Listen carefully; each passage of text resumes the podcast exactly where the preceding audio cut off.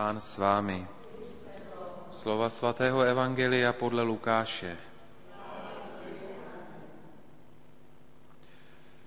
Ježíš řekl svým učedníkům, někdo z vás bude mít přítele a půjde k němu o půlnoci s prozbou, příteli, půjč mi tři chleby. Právě totiž ke mně přišel můj přítel, který je na cestách a nemám, co bych mu předložil. On však by mu zevnitř odpověděl, neobtěžuj mě, dveře jsou už zavřeny a moje děti jsou se mnou na lůžku, nemohu vstát a dát ti to. Říkám vám, když přece vstane a dá mu, tedy ne proto, že je to jeho přítel, ale pro jeho neodbytnost se zvedne a dá mu všechno, co potřebuje. Proto vám říkám, proste a dostanete. Hledejte a naleznete. Tlučte a otevře se vám.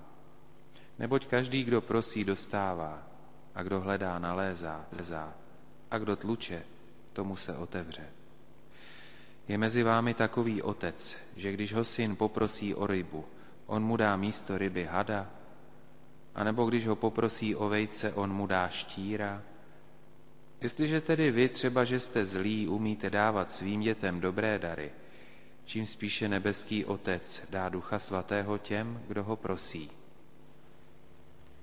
Slyšeli jsme slovo Boží. Svaté Evangelia smí naše provinění. Tak na ten dnešní den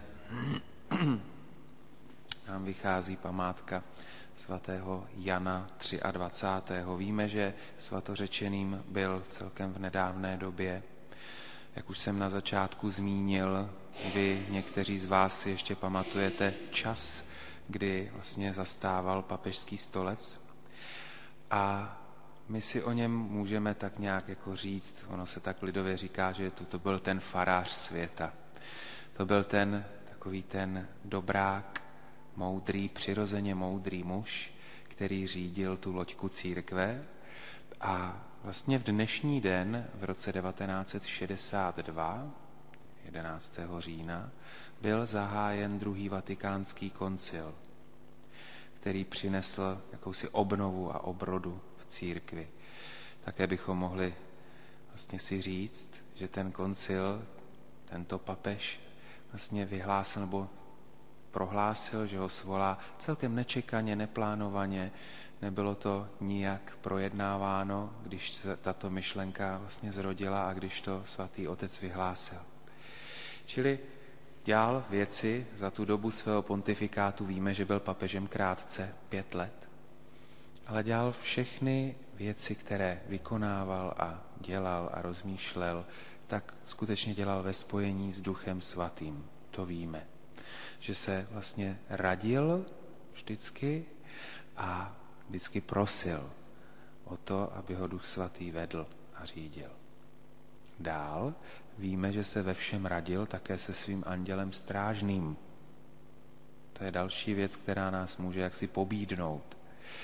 Já nevím, jestli známe ty různé příhody, když si mu třeba jeden z nově jmenovaných biskupů stěžoval, že, jo, že špatně spí pod tíhou svého úřadu, že špatně spí a svatý otec, tedy Jan 23. mu povídá, víte, přesně takhle to bylo na začátku mé služby, dokud mi můj anděl strážný jednou neřekl, prosím tě, nebuď tak důležitým. Čili to jsou takové příhody, které nám hovoří i o tom, že byl opravdu přirozeně moudrým, a měl v sobě takový krásný humor. Ten anděl strážný je skutečně dobrým průvodcem a rádcem nás všech. Víme, že na toto také často tento papež upozorňoval. Vlastně rodičům kladl na srdce, aby děti vedli k tomu, aby rozmlouvali se svým andělem strážným. Víme také z jeho vlastních zkušeností, že když ho čekalo něco, nějaké jednání, které mělo, mohlo být nepříjemné, tak vždycky prosil dopředu anděla strážného, aby se domluvil s tím andělem strážným toho dotyčného člověka a když se ti dva andělé strážní shodnou, pak se jistě shodnou i tito dva lidé. To také vlastně je věc, kterou můžeme praktikovat my. Když víme, že nás čeká cosi těžkého, složitého, nepříjemného, Poprosme anděla strážného, aby už tam dopředu připravil půdu.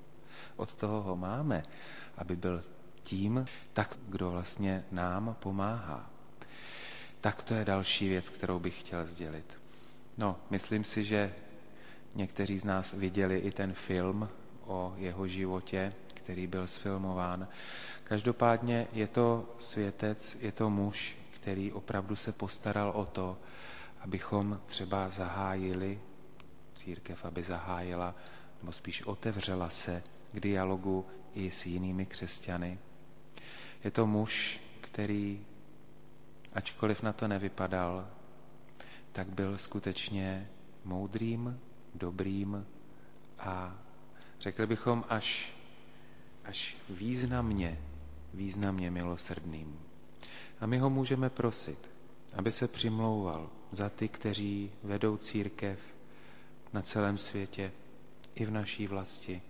Můžeme ho prosit, aby se přimlouval za ty, kteří vedou lid, aby měli také v sobě takový ten zdravý humor, který je potřebný, aby měli také v sobě takovou tu zralou moudrost, tu přirozenou moudrost, no a aby dokázali být taky těmi milosrdnými a přitom rozhodnými, takovými, jakými byl, jakým byl tento papež. A tak na něj vzpomeňme, prosme ho, ať se za nás za všechny přimlouvá, protože si myslím, že ta přímluva takových osobností je pro nás velmi a velmi potřebná. Amen.